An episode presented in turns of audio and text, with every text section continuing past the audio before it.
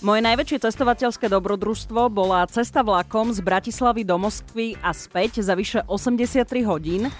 A v tej 16-člennej skupine boli okrem mňa aj Hacka a Remčo, ktorí potom, sa potom vybrali so svojím prerobeným autom Bronkom do Mongolska a na Sibír a za pol roka najazdili vyše 35 tisíc kilometrov. Všetko to točili, teraz je už hotový film, ktorý mal tento týždeň online premiéru.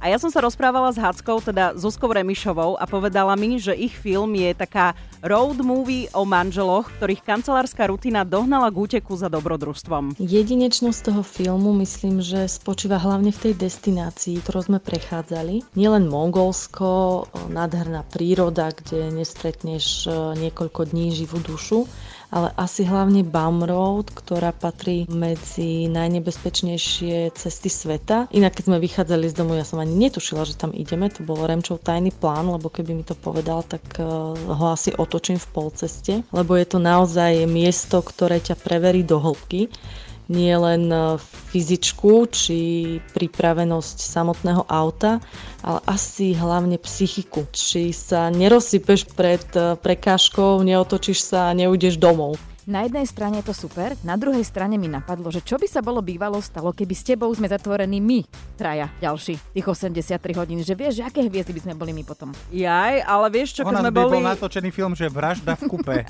keď sme boli v tom vlaku, tak to bola iná zábava, áno. uh, film je natočený bez profi kameramanov a profi sprievodných vozidiel. Keď som pozerala trailer, tak som chvíľu mala pocit, že som v tom aute s nimi.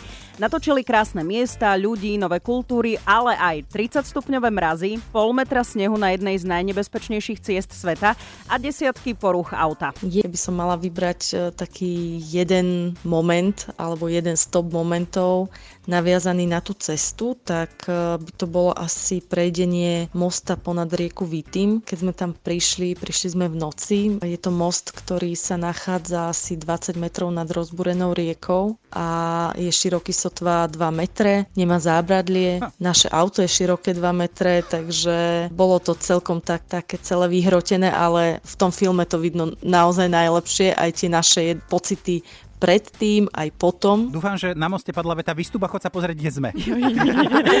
Au.